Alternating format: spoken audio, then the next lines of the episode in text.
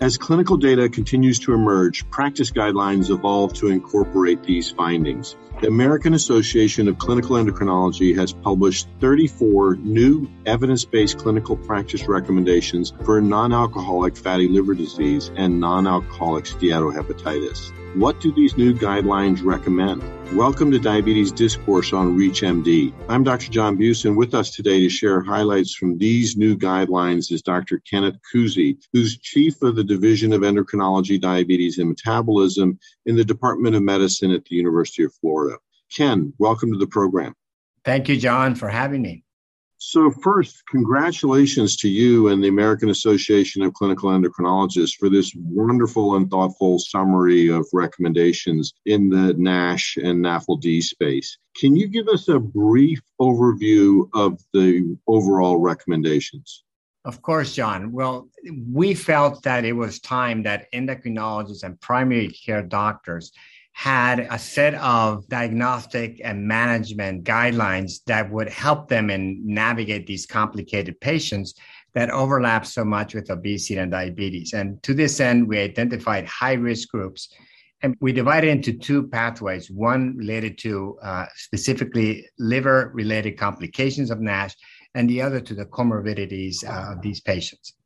So, based on the data that you present in the introduction on the prevalence of the problem in the population with diabetes, appropriately, there seems to be a, a, large focus on screening recommendations. What are some of the top screening guidelines we should keep in mind in managing patients with diabetes?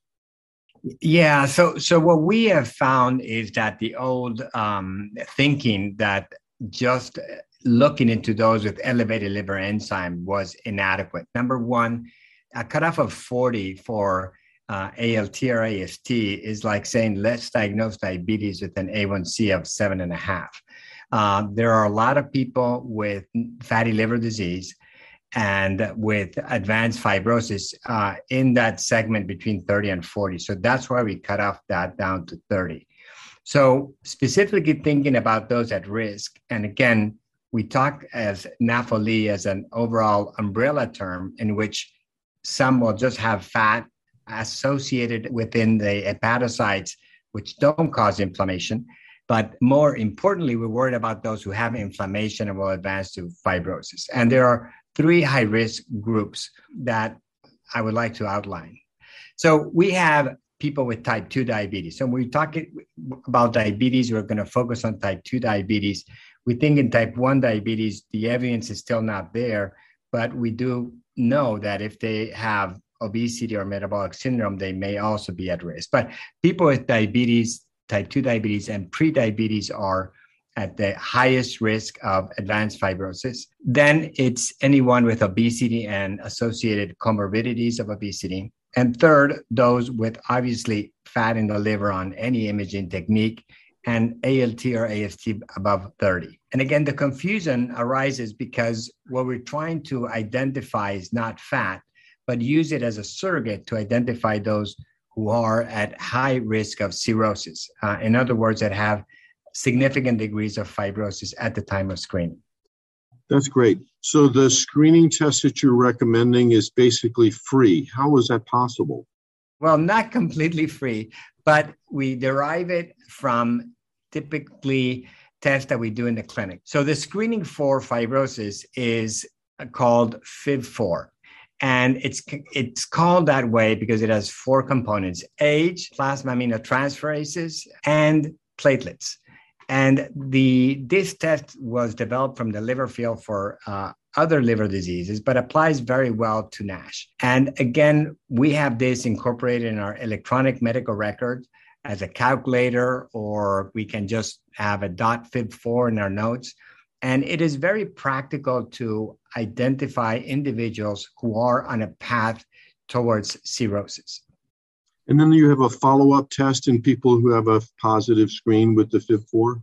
Yeah, yeah. So the, what the studies show, the numbers we have from U.S. epidemiological studies, studies from our university and others around the world, is that if you take 100 people with type 2 diabetes, 70% have fat in the liver, and about half of them have this steatohepatitis, that leads eventually to cirrhosis. So, one in five, between 15 to 20% of patients have advanced fibrosis. So, the FIB4 will be the first test to identify those at risk.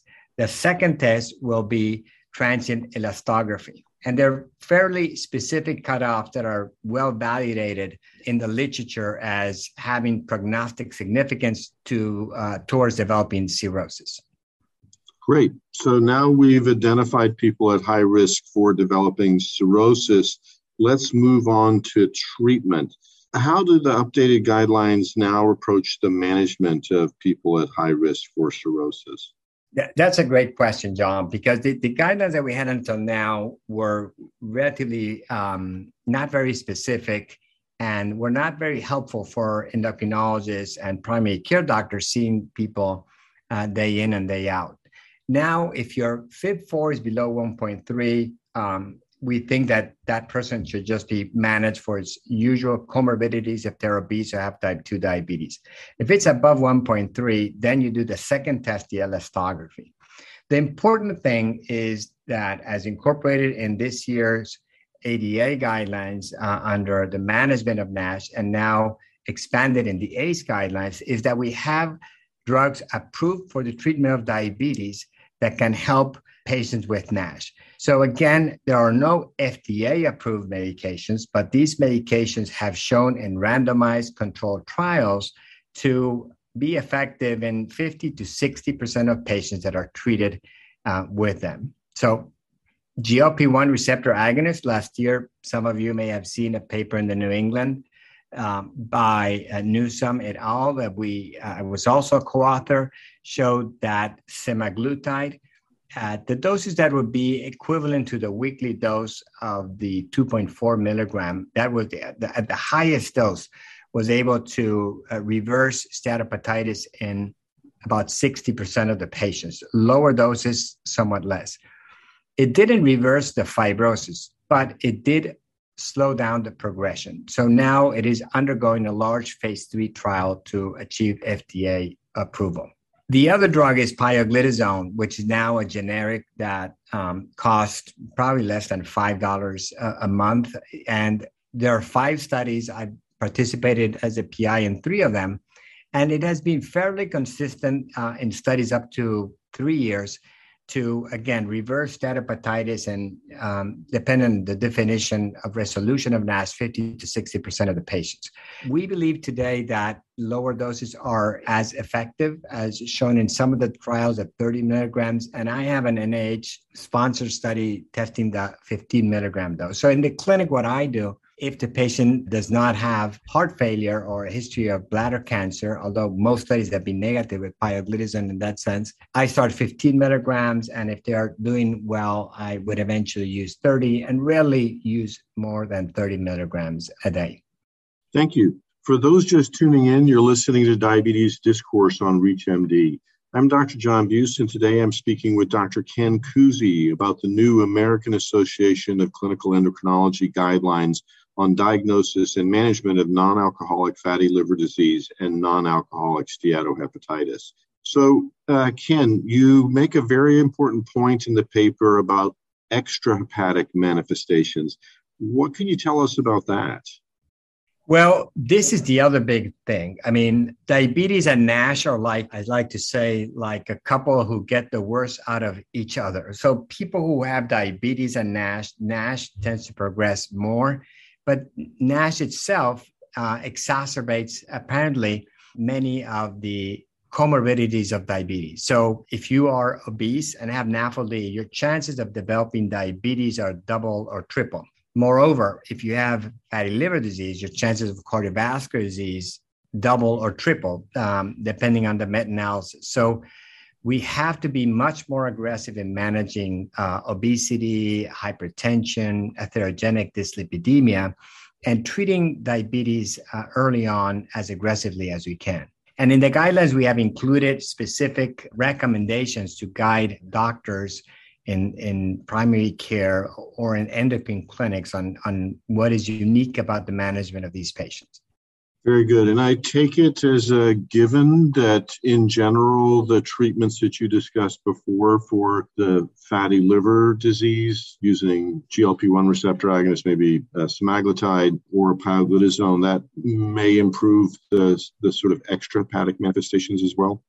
Yeah, so this this audience probably is very well tuned with the beneficial cardiovascular effects of GLP-1 receptor agonists, probably less with pioglitazone which has not been studied as carefully uh, as the randomized trials with SGLT2s and GLP1s, but has shown in some studies to improve that. I have to say that, again, lifestyle is the cornerstone of treatment. Weight loss by any means um, lifestyle changes that lead to weight loss, bariatric surgery, which is heavily underutilized and can be used safely until decompensated cirrhosis, not recommended if you have decompensated cirrhosis, but even in the early stages of cirrhosis, bariatric surgery in a tertiary center should be considered. And again, weight loss agents with GLP 1 receptor agonists are probably all tools that primary care doctors and endocrinologists should be using today. So weight loss is key in the successful management of these people. And again i think that what we need to target in this is is the sick fat either by reducing the mass of adipose tissue or changing the biology of fat that is what uh, pioglitazone does. Very good. So as we come to the close of our program today ken i want to give you the final word. Do you have any takeaways that you'd like to leave with our audience well, number one, I think we need to give to non-alcoholic fatty liver disease and the its risk of cirrhosis the same attention we do as for other diabetic complications such as retinopathy and nephropathy. We need to be developing the mindset for screening. Remember fib4 and eventually elastography which is more commonly used with a device called fibroscan and finally, uh, lifestyle changes and use of medications approved for diabetes are going to be key in preventing cirrhosis in a lot of our patients. And stay tuned. There are a number of new drugs in development, but they are still about two or three years away from be- coming to the clinic. But it's a very active field. So it is now that I think doctors have to take this into account and incorporate NASH in the daily care of your patients. Well, thank you so much. And with those final thoughts in mind, I want to thank my guest, Dr. Ken Cusi, for sharing insights on the American Association of Clinical Endocrinology guidelines on non alcoholic fatty liver disease and non alcoholic steatohepatitis. Ken, it was a pleasure speaking with you today. Thank you, John. For ReachMD, I'm Dr. John Buse. To access this episode and others from our series, visit reachmd.com slash diabetes discourse, where you can be part of the knowledge. Thanks for listening.